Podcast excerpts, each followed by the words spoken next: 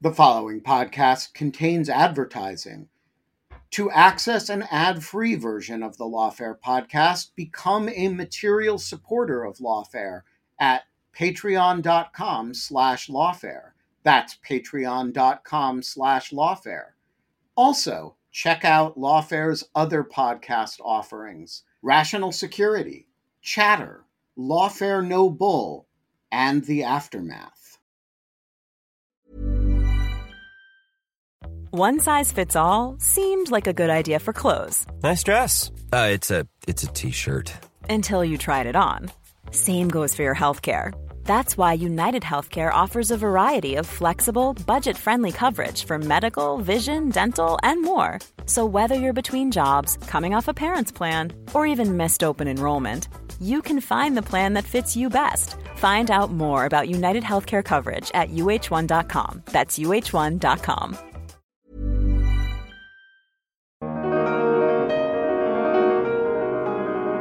I'm Gia Kokotakis, intern at Lawfare, with an episode of Rational Security for July 23rd, 2023.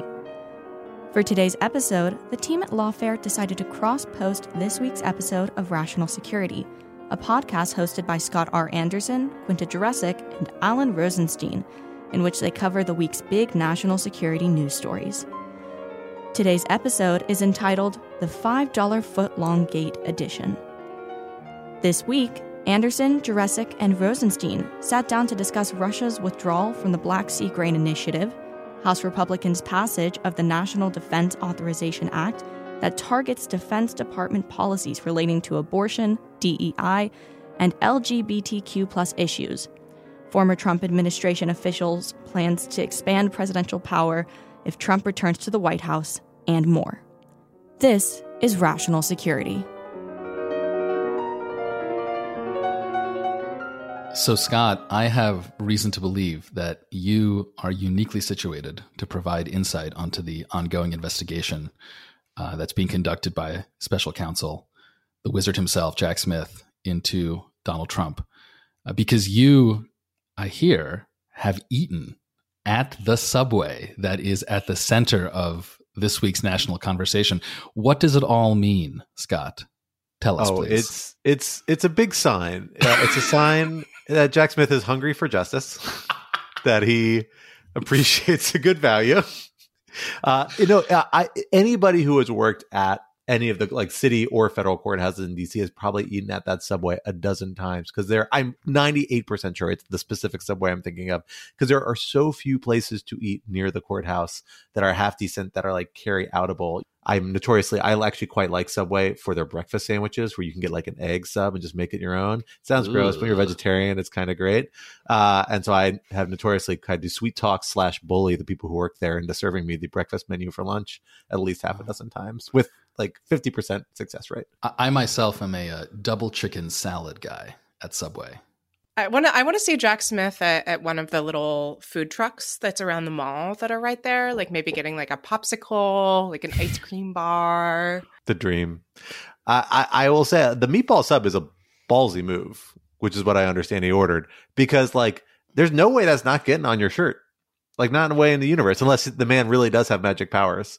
Um, so like maybe it was for a colleague who hadn't learned the way. Maybe Jack Smith is just that confident in his meatball sub eating acumen. I think he's signaling that he's so confident in his case that he's willing to take the risk of appearing before a grand jury covered in meatball.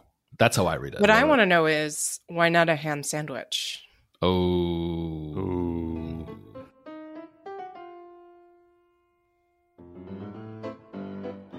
Hello, everyone, and welcome back to Rational Security. I am one of your regular co hosts, Scott R. Anderson, here with my two other regular co hosts, Quinta Jurecic Hello. and Alan Rosenstein. Hello, hello. back in the virtual jungle studio to hash it out over a really, really big week in national security news. It's rare that we have so many topics that we can't decide on three. Honestly, we had trouble deciding on four or five topics to narrow it down to to talk about this week. So there's a lot going on. There's some big stories in the news you may have heard about around the time of recording that we're not going to talk about this episode, involving the indictment of a former president for perhaps the third time. We're saving that one till we have a little bit more information and an indictment. Just so you know, up top, If you want to, feel free to turn off the podcast now. We hope you'll stick around. We've got lots more to talk about. Um, we did not forget. we didn't forget. We, we knew it. Know it happened. No need to tweet at us or email us. It just didn't seem like anyway. that big a story. You know? Not well, know, you third, know. Third third time's a snooze, as, as they always yeah. say with presidential indictments. Well, you know, the 45 minutes of sandwich analysis that CNN engaged in, I think, is a sign that they're maybe a little slimmer on the facts right now that we can actually discuss. So we'll save that one till we get some paper. But there still is a lot of news around in what we are calling, in honor of said story, the $5 footlong gate edition of Rational Security. We're excited to talk it over with you, the listener, this week. Topic one Against the Grain. Russia backed out of the Turkey facilitated Black Sea Grain Initiative this past week, which had allowed much needed Ukrainian grain to arrive in markets largely in the developing world. Now, not only is that avenue cut off, but Russian forces are attacking grain facilities in Odessa and other Ukrainian cities, threatening the global food supply. How does this brutal act fit into Russia's global strategy? How should the United States and its allies respond? Topic two it's a war on war. The culture war is now taking on actual war, as House Republicans have passed a National Defense Authorization Act laden with provisions that target Defense Department policies related to abortion, DEI, and LGBTQ issues, measures that are certain not to make it through the Democrat controlled Senate and may end up putting the annual bill at risk of not being passed at all. How big is the risk of such an impasse? What could it mean for U.S. national security? And topic three coups are like pancakes. Earlier this week, the New York Times published a report about how former officials in the Trump administration are declaring the first Trump administration a mulligan and outlining plans to dramatically expand presidential power and purge the executive branch if and when Trump returns to the White House. How seriously should we take these proposals and what would they mean for democracy if implemented? For our first topic, Quinta, let me hand it over to you to get us started. So, as you say, Scott, Russia has suspended the Black Sea Grain Initiative, which was an agreement between Ukraine and Russia uh, reached last year that allowed for international shipments of uh, grain as well as corn uh, from a couple of designated ports in Ukraine, which is important not only for the Ukrainian economy, but also for food security around the world. Ukraine is known as the breadbasket of Europe.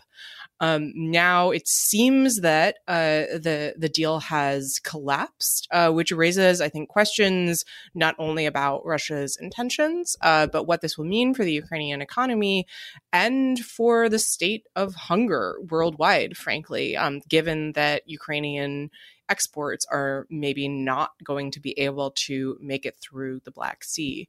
So, Scott, just to set things up a little bit, before we get to why Russia is now reneging on this deal, why did it agree to it in the first place? Sure. You know, it's a good question, um, but I think it made sense strategically for Russia during the early phases of the war. And, and I think Russia's change in strategy actually tells us a little about the stage of where this conflict appears to be at, at least by my assessment.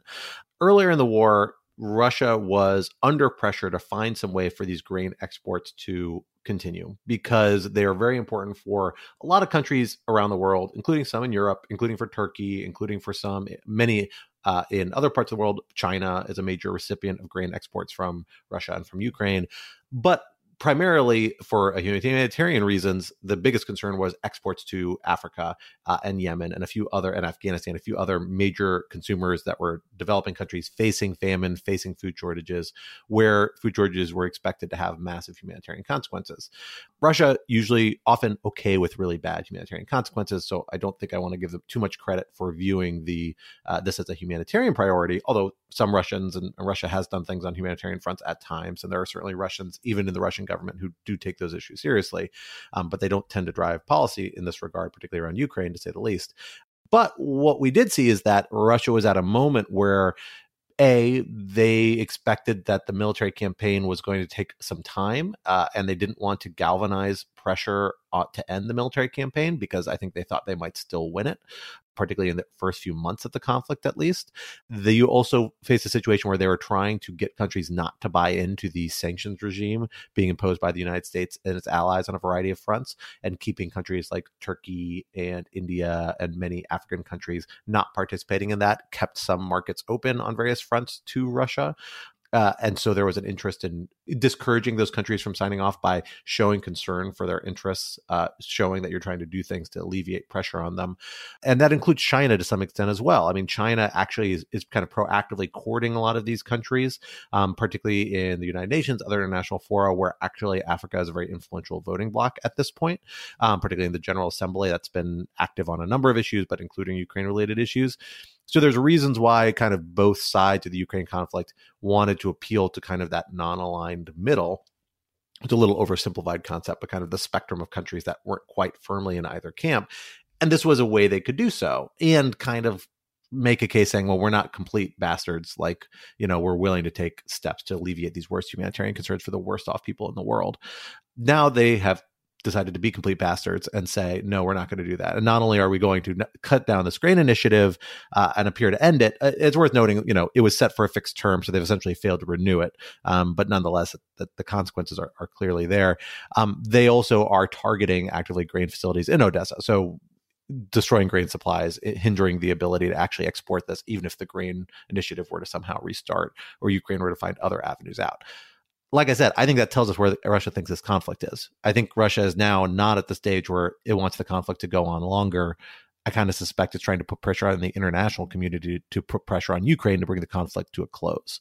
Because the longer this conflict goes on in the medium term, I suspect Russia is going to be in a weaker position on the ground, um, even though the Ukrainian offensive of the spring has not gone quite as swimmingly as expected.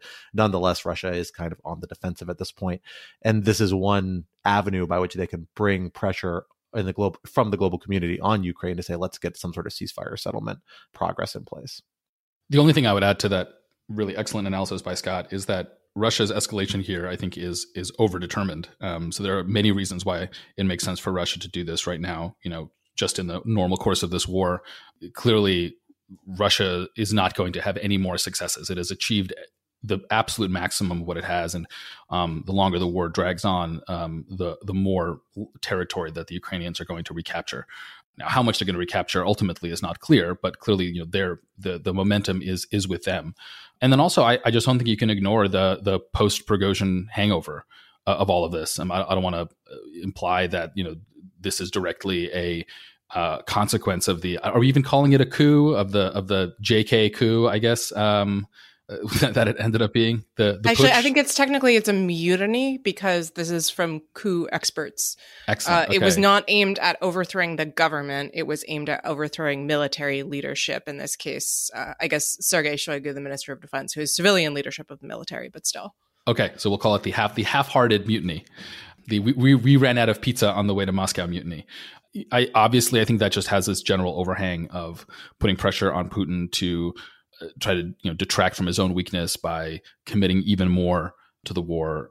So, do we have a sense of what the consequences of this will be? My impression is that it could be pretty devastating, not only for Ukraine's economy, but also for countries who were relying on those Ukrainian imports to feed their populations.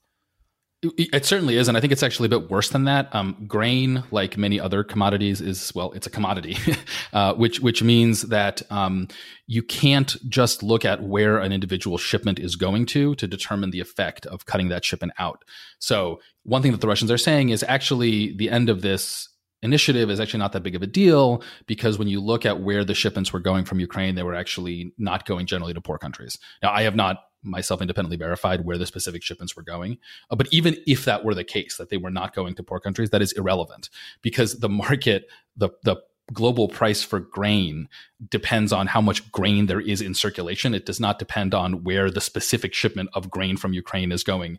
Um, so you, if you cut that shipment out, even if it was going to a rich country, that rich country is simply just going to bid up the price of grain um, because it can afford to. And then the poor countries that need the grain that would otherwise be coming from the United States, or I, I actually don't know which countries make a, export a lot of grain. Th- those prices will will go up. So that that is the the uh, important sort of just basic kind of economic point for everyone to keep in mind. Yeah, I, I, think that's right, and it, it, so we're going to see you know higher prices really across the board that can have economic consequences in the United States. Remember, like a, we did see in the first few months of the conflict before the grain initiative was in place, a real shock to the price of a lot of kind of foundational grains, which of course are in everything we eat, everything a lot of the parts of the world eats. The developing world impact really comes through the World Food Program, as I understand it, uh, you know, which procures a ton of the supplies that it helps provide to famine situations from Ukraine and Russia, and I'm not sure it's found alternative sourcing for those. So, you know, we're going to see an increased pressure on find, them trying to find additional sourcing at, at, and at a price they can actually afford with whatever their budget is, given if they're going to have to go out on the open market and renegotiate the contracts for getting these sorts of things. You know, you, you probably are also going to see Russia try and leverage this into opening up some of its exports. One of its gripes about the grain initiative for the last several months uh, to year or so has been that they are not being as free to export things as Ukraine is. They're still still facing sanctions barriers. They're still facing some logistics and political barriers these are there's some degree to which these concerns are are valid depending on what your starting assumptions are but like they are having additional obstacles ukrainians aren't because they are subject to broad multilateral sanctions on a variety of fronts i mean in to be clear they did invade ukraine let's let's they not, did invade ukraine, let's yes. not let's not lose sight of the fact that they they started this war Say whatever you like about Russia. You do not exactly. have to hand it to them. You do not have to hand it to Russia on this particular front. And, and it's worth noting a lot of sanctions regimes have expressed carve outs for grain uh, and food ex- commodities on a variety of fronts. Um, I'd have to, have to have to go back and look to see exactly how those apply. But my understanding is a lot of the these sorts of exports are actually like exempted from most of those applicable sanctions and maybe it's different to country to country. I suspect a lot of this is like kind of the chilling effect like the fact that people aren't willing to negotiate contracts with russians because they think they might be sanctioned on these fronts down the road so they're going to face Russians are going to try and use this as a way to increase their grain own grain exports and particularly work in to substitute you know the the grain that was being provided to China from Ukraine uh, to the extent that's still uh, uh, which appears to be from reporting a substantial volume. Maybe Russia will substitute in its own exports um, for Ukraine exports for Chinese markets for example and maybe select other markets where there's a politically um, a political valence reason for doing so like Turkey um, where Turkey has not gained entered global sanctions. Who knows the extent to which Russia will be able to do that? I kind of suspect with limited success. I mean, it could do that under the Grain Initiative as well, but uh, you know there might be some marginal haggling around those sorts of lines. I suspect. So one question that I had, and I'd be very curious for your thoughts, both of you, is sort of what is to be done about this. You know, obviously, you can ask Russia to stop doing this; they will not, um, because it's obvious that they're using this as blackmail. Fair enough it occurred to me, and I'd, I'd, love, especially from Scott, your sense of just how stupid of an idea this is you know, the Black Sea is, I believe, an international water. Um, and I'm pretty sure that what Russia is doing is flagrantly illegal. How crazy would it be to say, look, we are going to, you know, we, you'd have to identify who the we are, right? Uh, the United States plus NATO plus Europe plus whoever wants to join in this. Um, look, we're going to send some ships to escort Ukrainian grain shipments. Don't mess with them. That's all we're doing. We're not trying to do anything else but this is a matter of international concern and we need to stabilize grain prices and then call Russia's bluff. Now, I'm well, aware that what you are doing is potentially starting a war with Russia. So I'm, uh, but I am, I am curious whether you think that this idea is merely risky or completely insane.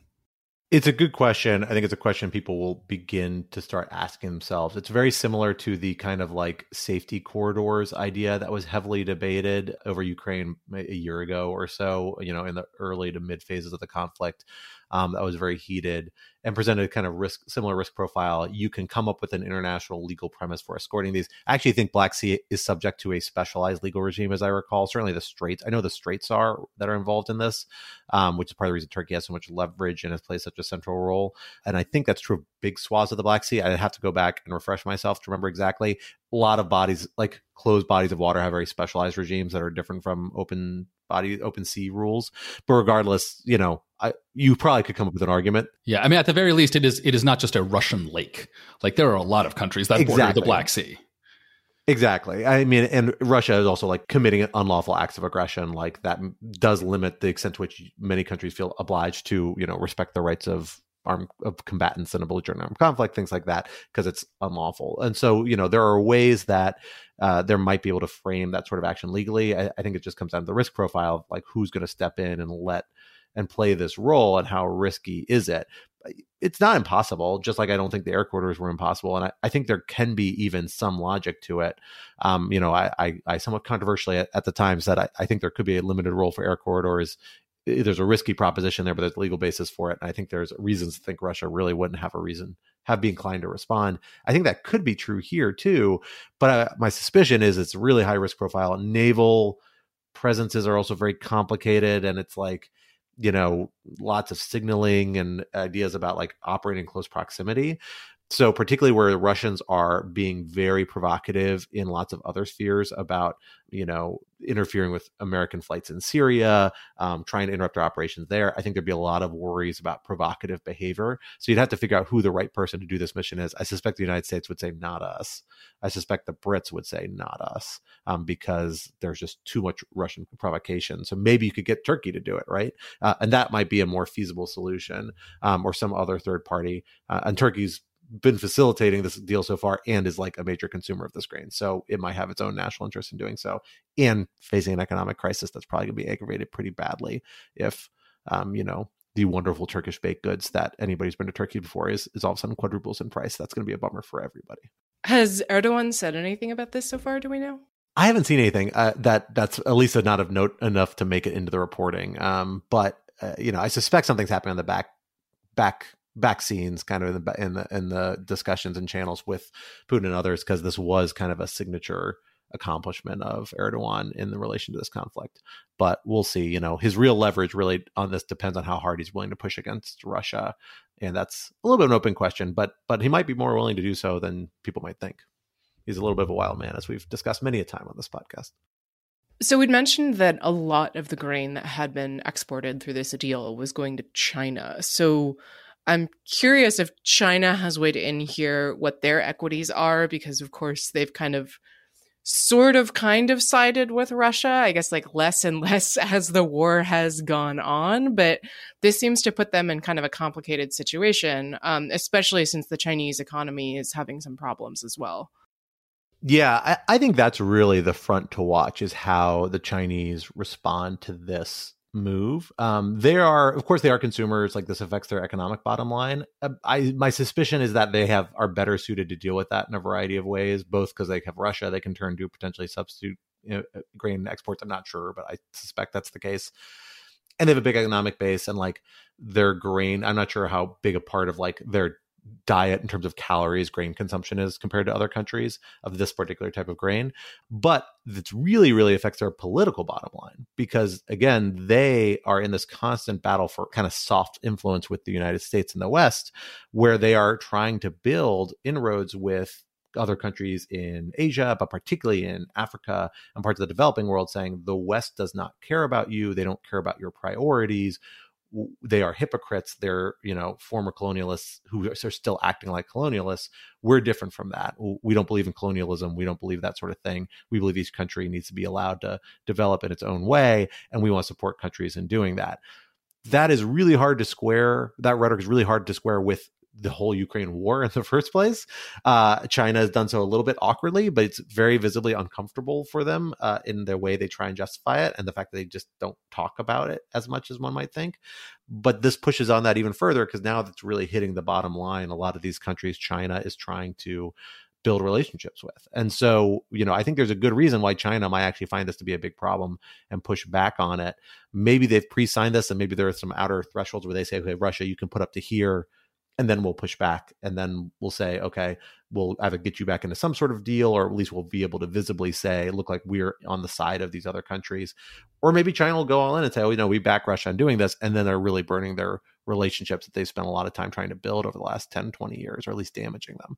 Um, so that's kind of like the next big front i would look to in this is to look at china and then probably turkey to see how they're reacting and and and responding to this and the diplomatic moves we're seeing this is not my best segue, but I'm going to do it anyway.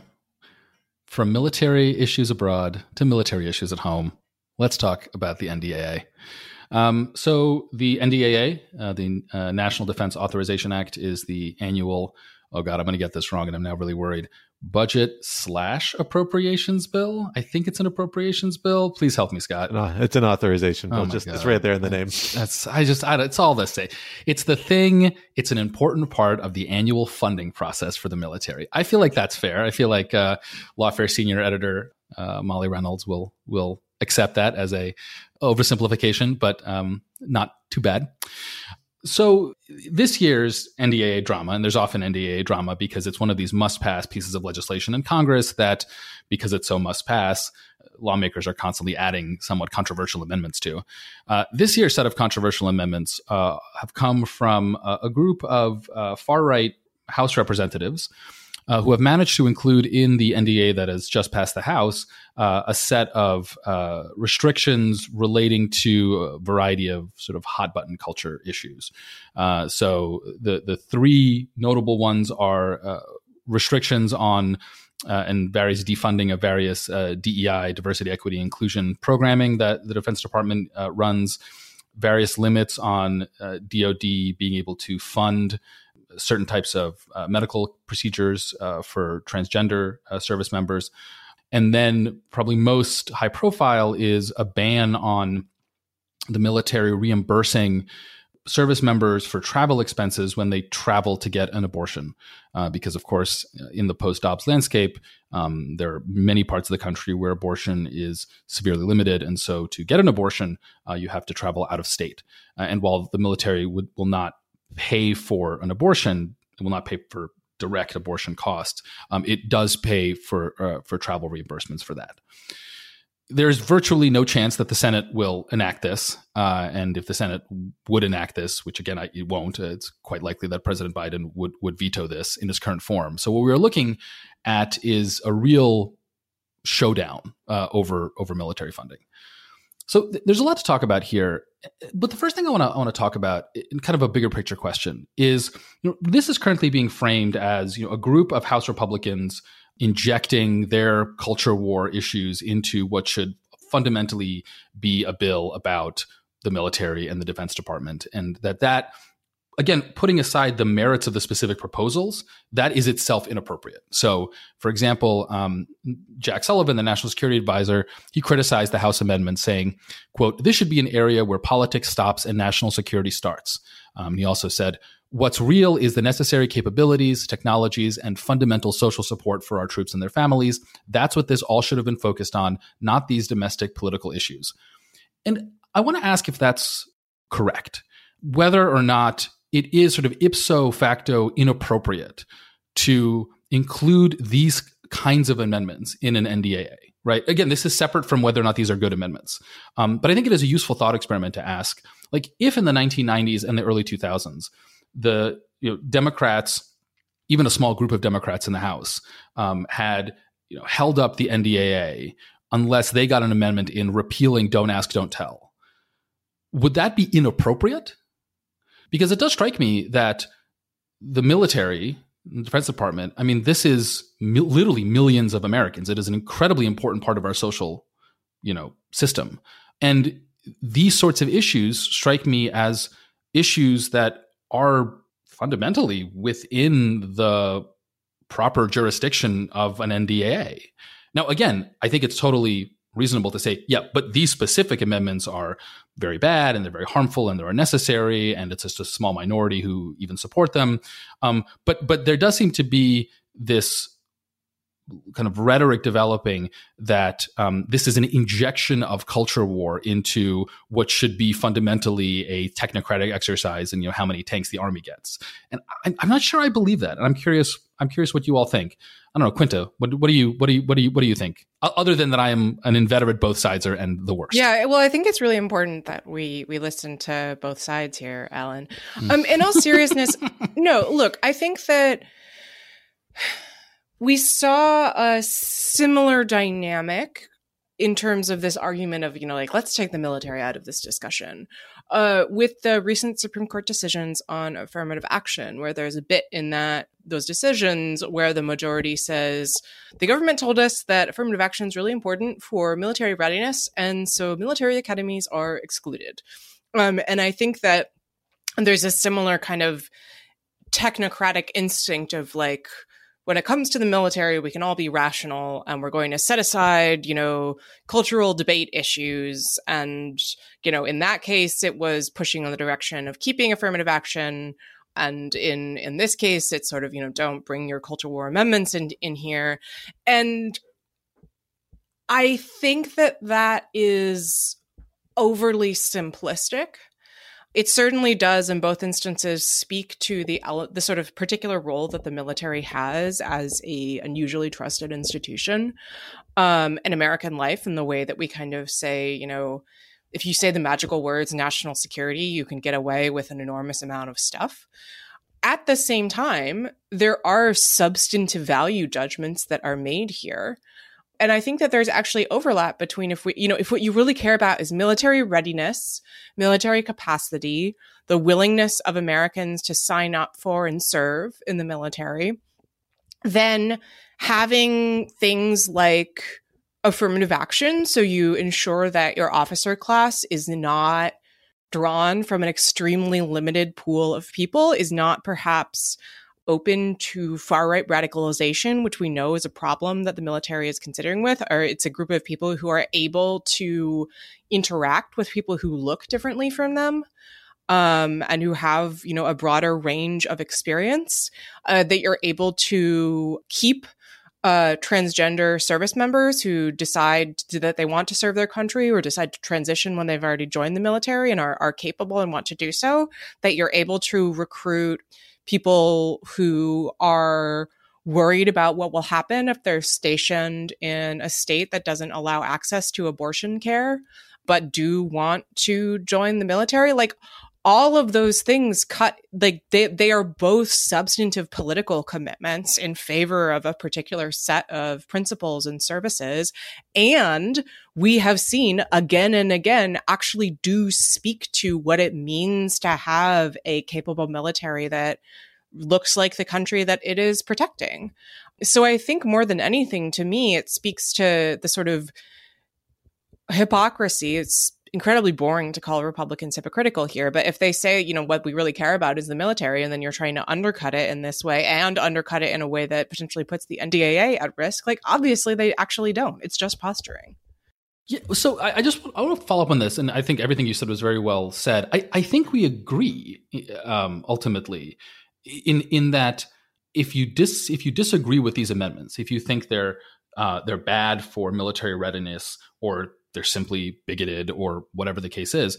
The correct response seems to be to be just to say that, to say the problem here is not that you are injecting culture war into the military. It's that you are harming the military. You are harming American society. You are being cruel to people that don't deserve it, whatever your substantive objections are.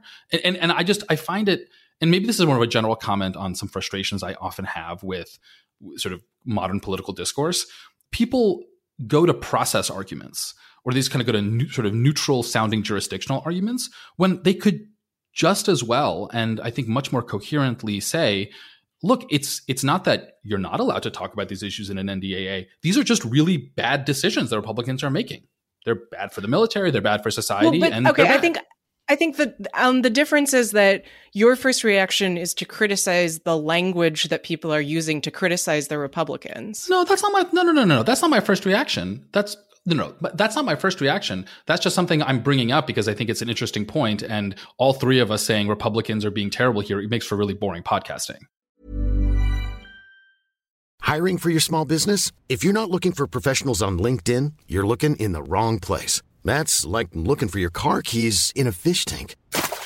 LinkedIn helps you hire professionals you can't find anywhere else, even those who aren't actively searching for a new job but might be open to the perfect role. In a given month, over 70% of LinkedIn users don't even visit other leading job sites. So start looking in the right place. With LinkedIn, you can hire professionals like a professional. Post your free job on linkedin.com slash people today. Millions of people have lost weight with personalized plans from Noom. Like Evan, who can't stand salads and still lost 50 pounds. Salads generally for most people are the easy button, right? For me, that wasn't an option. I never really was a salad guy. That's just not who I am. But Noom worked for me. Get your personalized plan today at Noom.com. Real Noom user compensated to provide their story. In four weeks, the typical Noom user can expect to lose one to two pounds per week. Individual results may vary. Well, let me let me let me interject here because I actually think we're underselling some of the process critiques here when you bring in a political and not a legal element. Like I agree with you fundamentally, there is nothing legally untoward or unsound about the proposals here. Thing to bear in mind, like even you know jurisdictional rules in Congress, like these are going through the Armed Services Committee because the NDAA, like those are all constructions of Congress. Congress isn't really bound by them any more than it chooses not to be bound by them. So there's lots of avenues by which it can legislate anything. And is this thing the sort of thing within the scope of legislative authority? Yeah, pretty much it is, right? Like we know we've seen legislative foundations for having a once once upon a time, not that long ago, racially segregated military that had both statutory and executive branch kind of origins.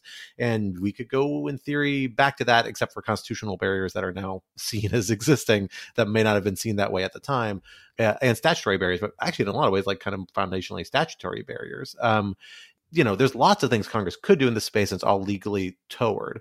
What's happening here, though, is that we are seeing a very slim margin House of Representatives, and particularly a faction within it with the support of the leadership and the kind of mm, slightly less extreme right wing majority willing to go along with it and voting for these amendments say, we know these aren't going to get through the Senate. The only way they get through is if we threaten to kill this bill and we're credible enough that the Senate will actually, you know, steer off the road before us, give up on this game of chicken, and just let these things pass.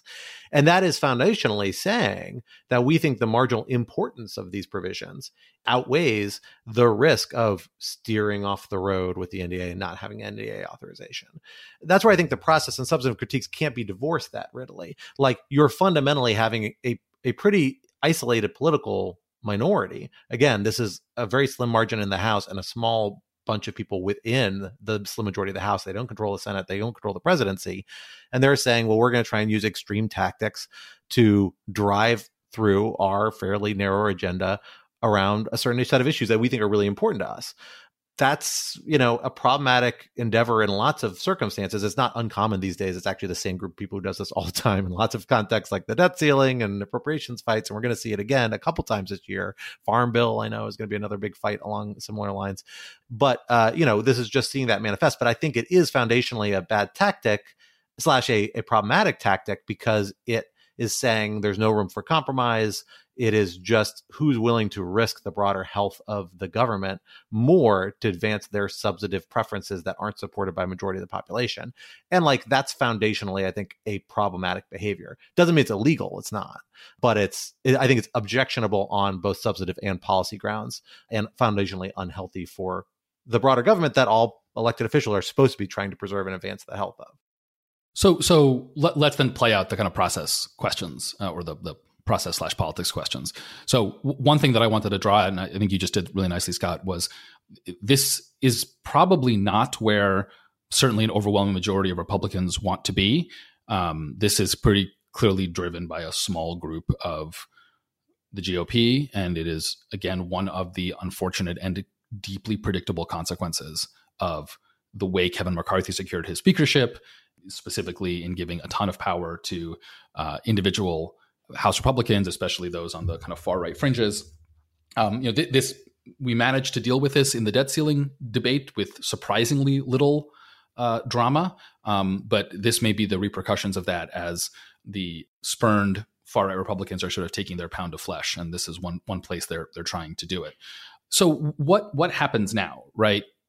Who who will win this game of of chicken? You know, what happens if the NDAA is just not passed? um, and who bears the political cost of that?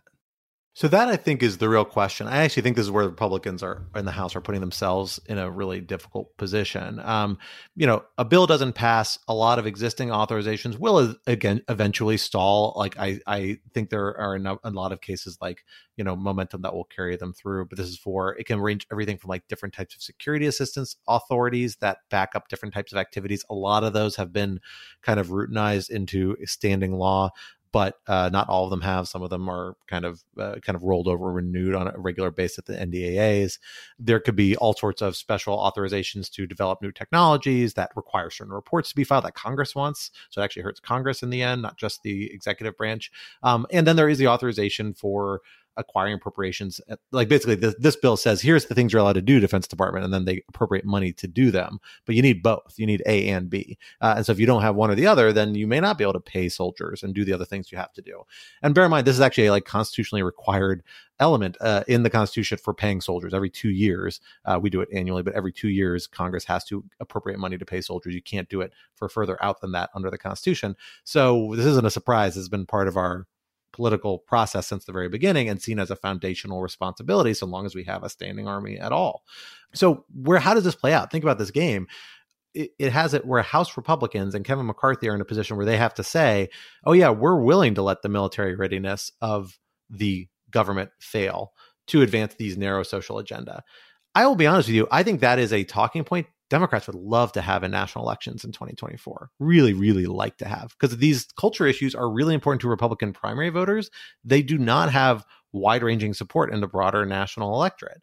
And so, you know, and we can tell that because the Senate doesn't feel the same way. Republicans in the Senate, with the exception of Tommy Tuberville and a few others, really are much, much more focused on keeping the status quo in terms of core fund- fundamental, you know, governance equities, defense equities in place. Yeah, they may support in principle, you know, abortion restrictions and others sort of like be opposed to DEI related issues as they understand them, right?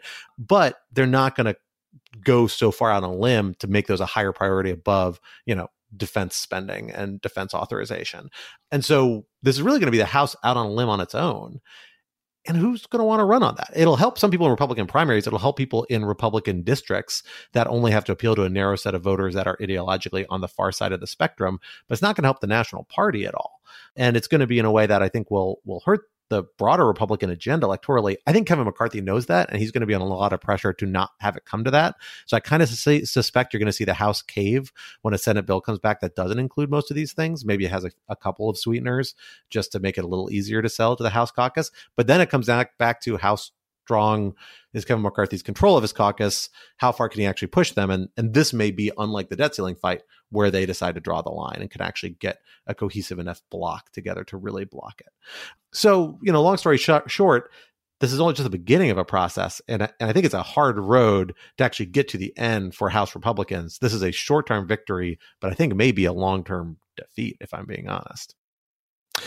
Well, let us go from talking about efforts to use the Congress to drive fundamental changes in the executive branch to efforts to use the executive branch to drive fundamental change in the executive branch because we have gotten wind over the past few weeks, and particularly in a New York Times article this past week, about a new plan being put together by former members of the Trump administration uh, and political allies, mostly centered around the Heritage Foundation um, to some extent, although with a couple of little satellite groups, basically laying out an agenda for what would be a second Trump administration or another similarly ideologically affiliated Republican presidential administration outlining efforts to as they describe it, seize kind of the executive branch back from civil servants, back from lots of barriers they see that are installed to preserve a liberal agenda and obstruct a conservative agenda, including removing civil servants or redu- reducing or removing um, their removal protections.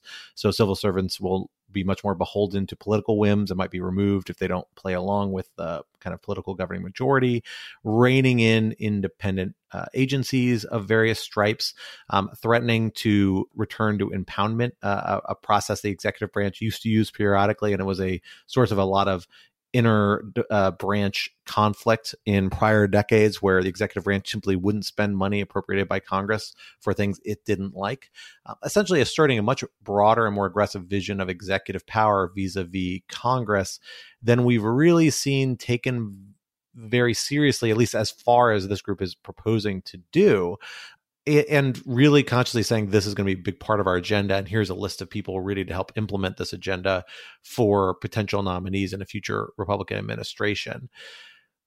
Quinta let me start with you on this as i know you've read into this and been doing some thinking about this i'll come to you alan. You know tell us a little bit about what you make of this effort? What is its real goal? It's being very open and transparent about what, um, you know, sounds like a very kind of conniving secret agenda, but instead they're really trumpeting it and very openly giving interviews to New York Times and New Yorker reporters about it. You know, really, what, where does this fit into this agenda? How seriously should we take it, and what, what are its implications?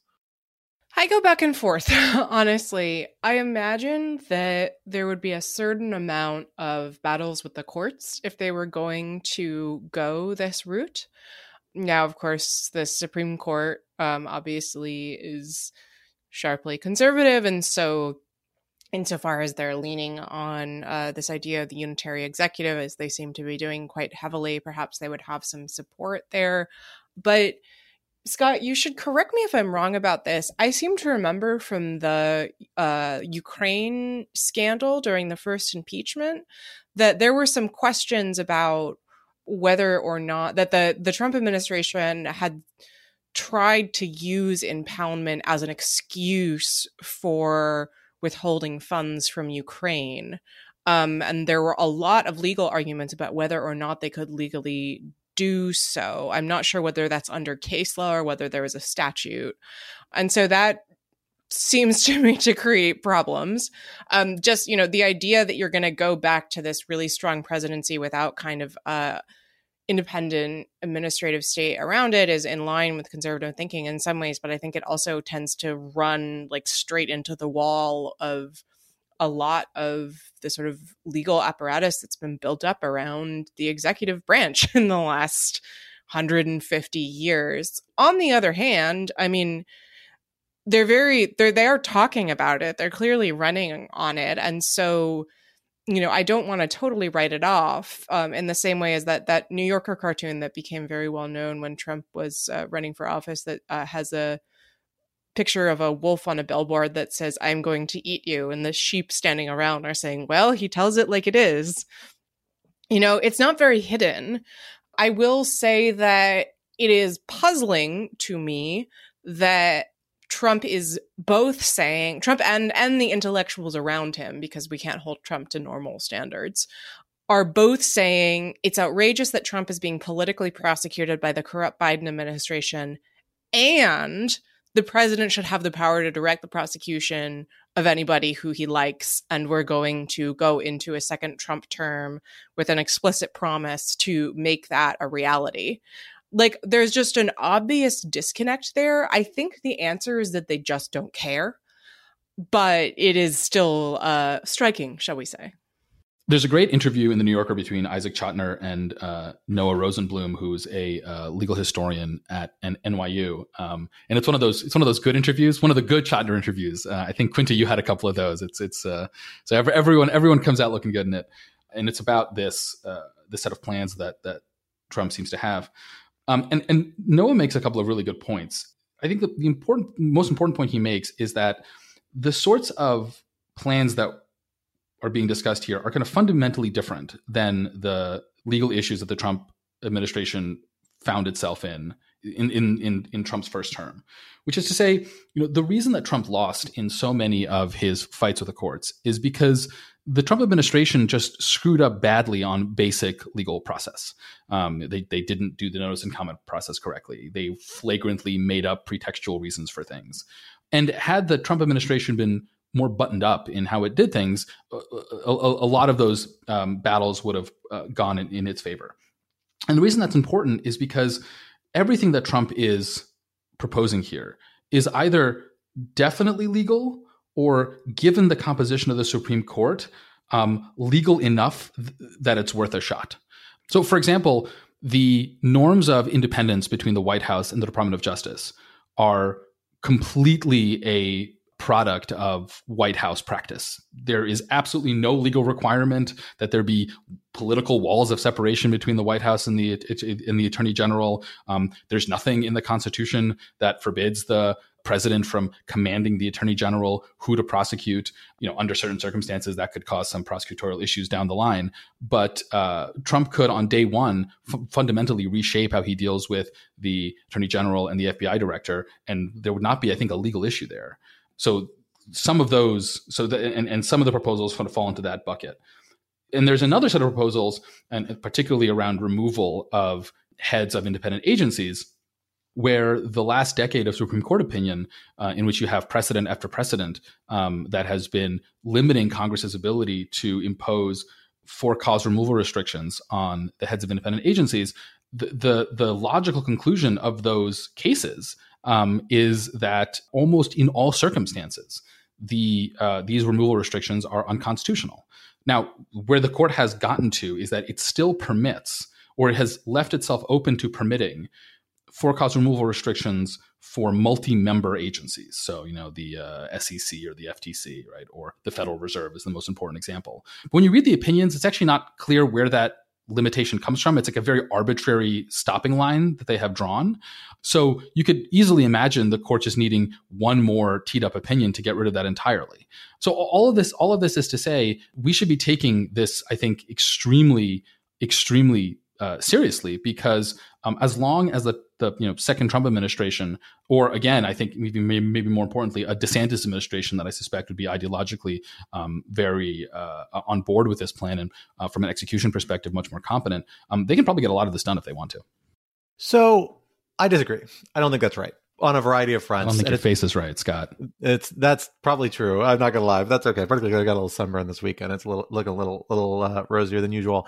Um, I, I don't fundamentally disagree with some of what some of this is implementable. It's a real spectrum. I think a lot of it's much harder to implement just from the presidency.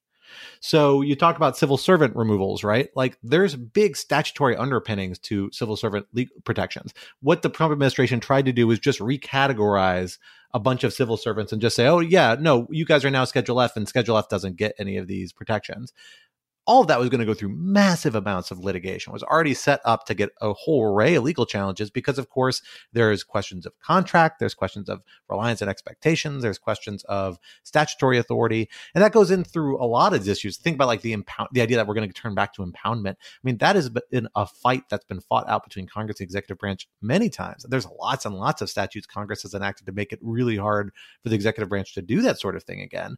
That came up in the Ukraine context. That was a reason why the Trump administration was trying to negotiate around this, but never really got to a great answer as to why it could do it indefinitely. Is my recollection of where we landed on that issue? I could be a little shaky on that because it's been a while.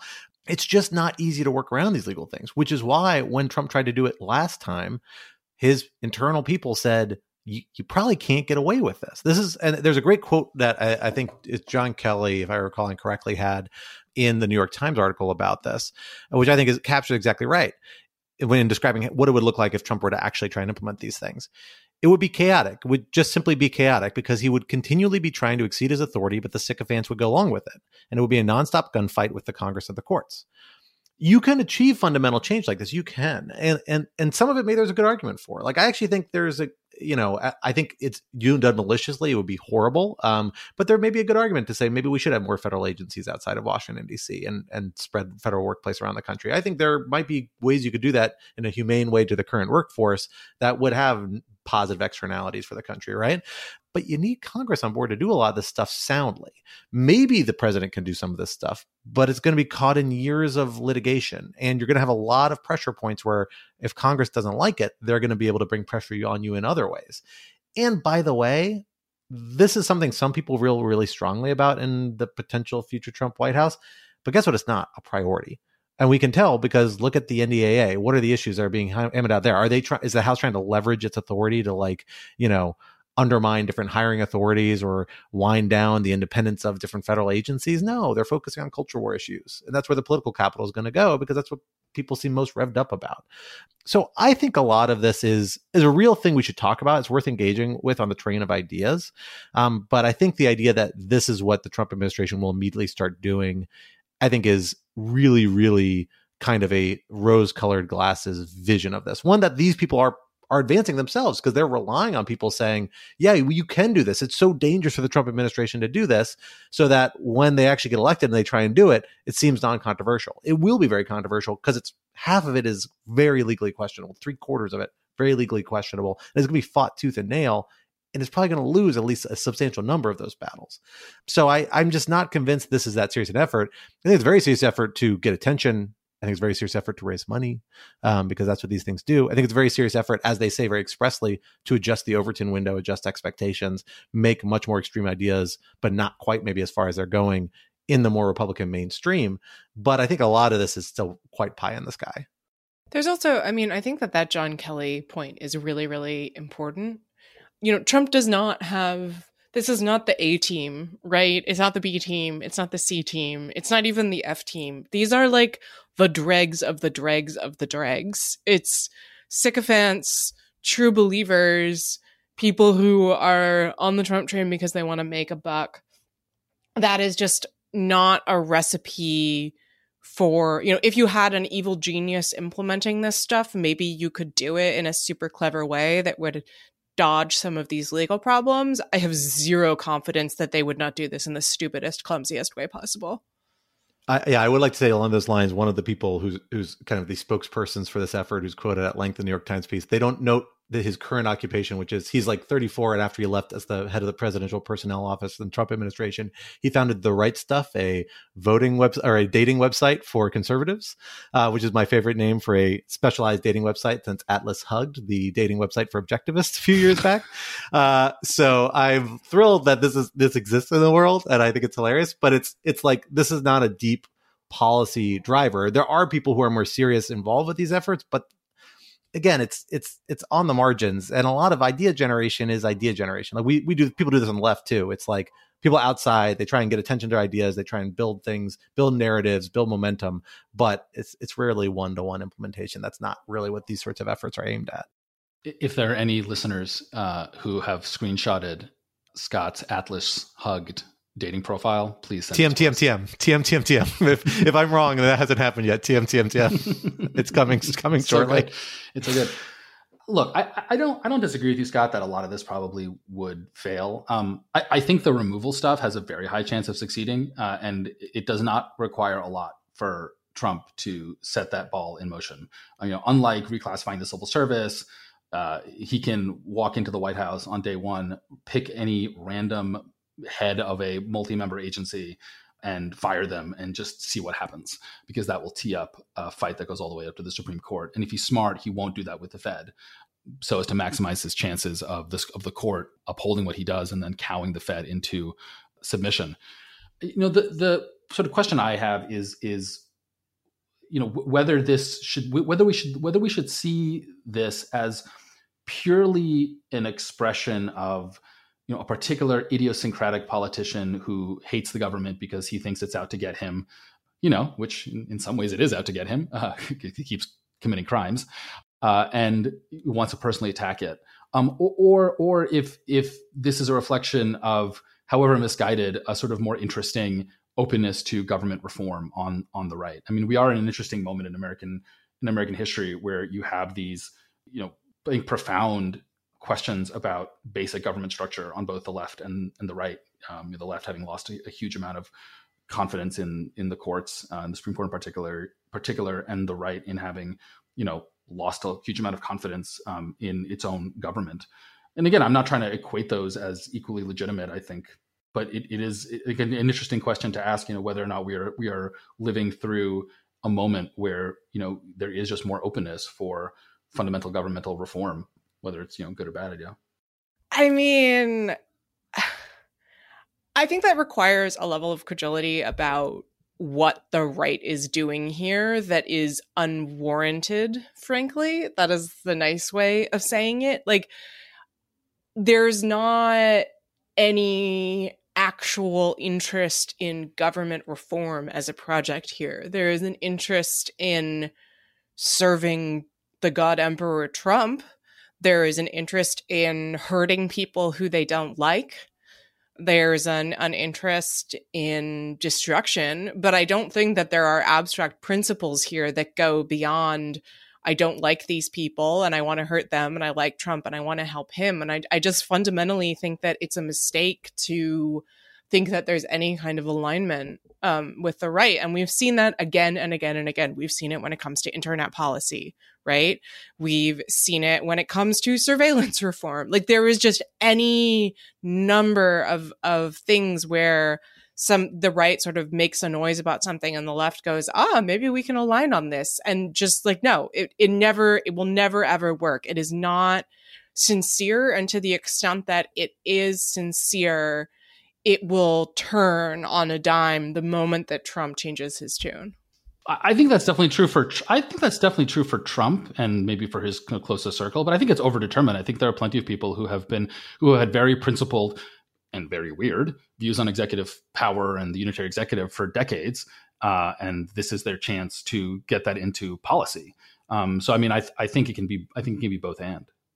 Uh, yeah, I'm, I'm not quite really ready to co-sign qu- quite such a broad, uh, you know, denunciation of the right, but because uh, I think there are plenty of ideas, you know, you know, criminal justice reform, like where actually has been things done that were bipartisan and substantial and interesting. Like there are areas where these come out. I think there's they're motivated, they're principled. It's like they're not the top tier issues because the top tier issues are the ones that get people angry and politicized and donating money and organized, right? And so those are the ones that get played up, and you're not going to see. They're designed because they are heated and there isn't room for compromise, and they they motivate people. So those tend to be like the big focus for political campaigns to oh, way oversimplify things. But I think those other issues do exist. Is this one of them? I I, st- I do have doubts about that. The other thing to bear in mind is like these issue ideas have been around in one form or another for a very long time. Like a lot of the stuff dates back to the Nixon and post Nixon era, when the kind of uh, you know neoconservative era where we had a lot of people saying we're really worried about the extent to which executive power has declined. That is a viewpoint that has informed a lot of Republican policymaking, particularly in the national security space, but also in other areas for for decades now. And this is kind of like a hypercharged version of that. Um, whereas that's declined, frankly, in my view, in a lot of other parts, particularly like after the George W. Bush administration, where we saw a real effort towards this that quickly failed in the courts, failed on a number of fronts, you know, successfully launched a war or two, but did ultimately not really stand legal muster. And you saw the Bush administration itself actually dramatically shift away from broad claims of executive power because it kept losing and could get Congress on board. So why wouldn't it with some compromising here and there? You know, I, I think it's just it. There, there's not that much demand for a lot of these issues. Maybe there's a little marginal ones. Like I said, I mean, there there could be reasons to say reasonably say certain offices maybe will begin to move workforce outside of Washington D.C. or base it elsewhere. Like I could see a reasonable basis for doing that. You want to do it humanely to like support people who are in D.C. right now, so they don't just get like cast on their butts but I tend to think that those would be marginal issues. Um, these issues are also really hard because they're always politically charged because you cannot divorce them from the context of one party having the presidency in their control or the other. So they're much more divisive than other issues where there may be common ground for that reason because there's never a get away from the political valence. The one advantage they do have, which I think you're very astutely note, Alan, it's worth mentioning, is that when you are foundationally committed ideologically to like deregulation and you overvalue it it makes it much easier to do disruptive things in government because you're you you don't weigh the ri- the negative risks very highly. So like it's very easy perhaps or perhaps easier for a, a future trump administration to step in and say oh i'm going to you know say we think the view of the current composition of a particular enforcement agency is unconstitutional right? And we don't care if that risks invalidating all the enforcement actions that that agency has taken the last couple of years which is what was that issue with with you know the cfpb and other agencies that have undergone these sorts of reviews let alone the justice department during the whitaker era during the trump administration right? Like those are real legal risks. That's why the government doesn't come in and do that stuff too willy nilly. Maybe they undervalue that. And we certainly know when it comes to like kicking huge amount of civil servants out or threatening them or frankly just making the government like a less pleasant place to work in what are often really hard jobs already. The Trump administration's fine with that because they just don't assign much value to what the government does do. I think that's a foundationally misinformed and uninformed opinion. I think a lot of Republicans agree with that because, like, there are a lot of Republicans who spend their careers in government and understand that while they like may be more libertarian or more conservative than the mainstream government policy, they still understand the government does a lot of good important things, and you have to keep it around to do that. Um, and there's a reason those views don't succeed, but it does make it a little easier, particularly if you have like an ideological coterie in in the White House willing to take those extreme steps and you know it's costly and painful for the pushback to come and maybe they just don't have a higher tolerance for that pain than other administrations might well folks that unfortunately brings us to the end of our time together this week. But this would not be rational security if we did not leave you with an object lesson to ponder over in the week to come. Alan, what do you have for us this week? So I have the Netflix documentary Tour de France Unchained, which I'm embarrassed to say took me several episodes to understand the pun in that uh, in that title because I am not the sharpest tool in the shed. Um, I, I, I am not like generally a fan of the Tour de France. You know, I think a combination of just watching a, a bunch of dudes bike plus the whole Lance Armstrong hangover kind of turned me off from it. But it is undoubtedly an incredible event, and Netflix has made a very, very good documentary about it. Um, it is like very watchable. Um, it's very sympathetic. it makes it really exciting um, in a way that I just can't imagine following the Tour de France for weeks and weeks on end is though to be clear i do have some friends that like the tour de france and people who like following the tour de france really like following the tour de france. Um, they're they're they're real diehard about it. Uh, but it's a great documentary um, and so it's highly recommended even if you don't think you like cycling because uh, it's just really compelling stories. And i gotta say it's like I, I kind of can't believe the tour de france is legal. Like it is one of the most brutal things you can do to yourself and i just i feel bad for all these guys. It's just awful well, I I will say I am uh, you know know I'm becoming a fa- middle aged father because I now find sports documentaries really interesting. So I will definitely check this out. I'm curious. I have it is in that universe of sports that I do not understand why people watch and enjoy like racing, particularly like you know F1 where it's just going in circles and I I don't get it. But I'm sure there'd be more to understand if I actually studied it. So maybe this is the excuse we need. Quinta, what do you have for this us this week? I would like to share a amazing article in Haaretz, the Israeli newspaper, um, and I will just read the headline to you. Israeli antiquities are stranded at Trump's Florida estate as authorities fail to retrieve them. So apparently, uh, Israel uh, provided to the United States uh, in 2019 some uh, ancient Israeli clay lamps uh, they were intended for a brief exhibition in Washington, uh, and somehow they ended up in Mar a Lago, where they remain. And Israel cannot figure out how to get them back. This is the least surprising thing. If you read the article, it's extremely funny because you can tell that like the Israeli uh, authorities are just like falling over themselves not to try to blame Trump for this um, even though it is extremely clear that he absconded with their, you know, priceless artifacts. Trump is the worst friend of all time. It is just, just incredible.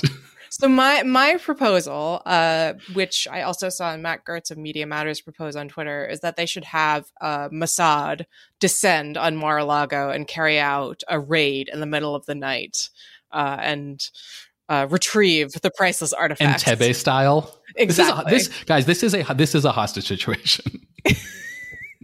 Look, the price tag said one Golan Heights, and I don't know what they're expecting. That's what you get. That's what you get, guys. Well, took a little dip back into my cocktail roots. I have found a great new cocktail I quite like. Uh, and I'm particularly curious because I know you have some cocktail fans listening. It is a cocktail from a pamphlet put together by a pair of bartenders who I think are a married couple or a couple at least, maybe not married from New Orleans named Maksym Pazuniak and Kirk Estopinal is like 10 or 15 years ago called either Rogue Cocktails or Beta Cocktails. If anybody knows where to find this and can point me in the direction, I would welcome it because I want to drink more of these cocktails from the ones I found. But it is the wonderfully, wonderfully named Growing Old and Dying Young is a Hope, Not an Inevitability cocktail that involves a base of Cynar a kind of bracing uh, added element of uh, strong rye whiskey, uh, seven, five to seven lemon peels uh, that you then twist into the cocktail, and a pinch of salt stirred over ice. It is really phenomenal. Plays into the whole salt and amaro thing that I really like from my palpable apathy expl- uh, explorations and my Braulio uh, experiments. So it's phenomenal. I highly recommend it. I'll throw a link in the show notes. So check it out. Once again, that name is the growing old and dying happy is a hope, not an inevitability. Also known as just the growing old among uh, cocktail heads, is appears to be how most really refer to it. Well, folks, that brings us to the end of this week's episode. Rational Security is, of course, a production of Lawfare, so be sure to visit lawfaremedia.org for our show page with links to past episodes for our written work and the written work of other Lawfare contributors and for information on Lawfare's other phenomenal podcast series. Also, be sure to follow us on Twitter at RATL Security and leave a rating or review wherever you might be listening. In addition, sign up to become a material supporter of Lawfare on Patreon at patreon.com slash lawfare for an ad-free version of this podcast and other special benefits. Our audio engineer and producer this week was Noam Osband of Goat Rodeo, and our music, as always, was performed by Sophia Yan, and we are once again edited by the wonderful Jen Patja Howell. On behalf of my co-hosts Alan and Quinta, I am Scott R. Anderhurt. I am Scott R. Anderson, and we will talk to you next week. Until then, goodbye. When you make decisions for your company, you look for the no brainers. If you have a lot of mailing to do, stamps.com is the ultimate no brainer. Use the Stamps.com mobile app to mail everything you need to keep your business running with up to 89% off USPS and UPS. Make the same no brainer decision as over 1 million other businesses with Stamps.com. Use code PROGRAM for a special offer. That's Stamps.com code PROGRAM.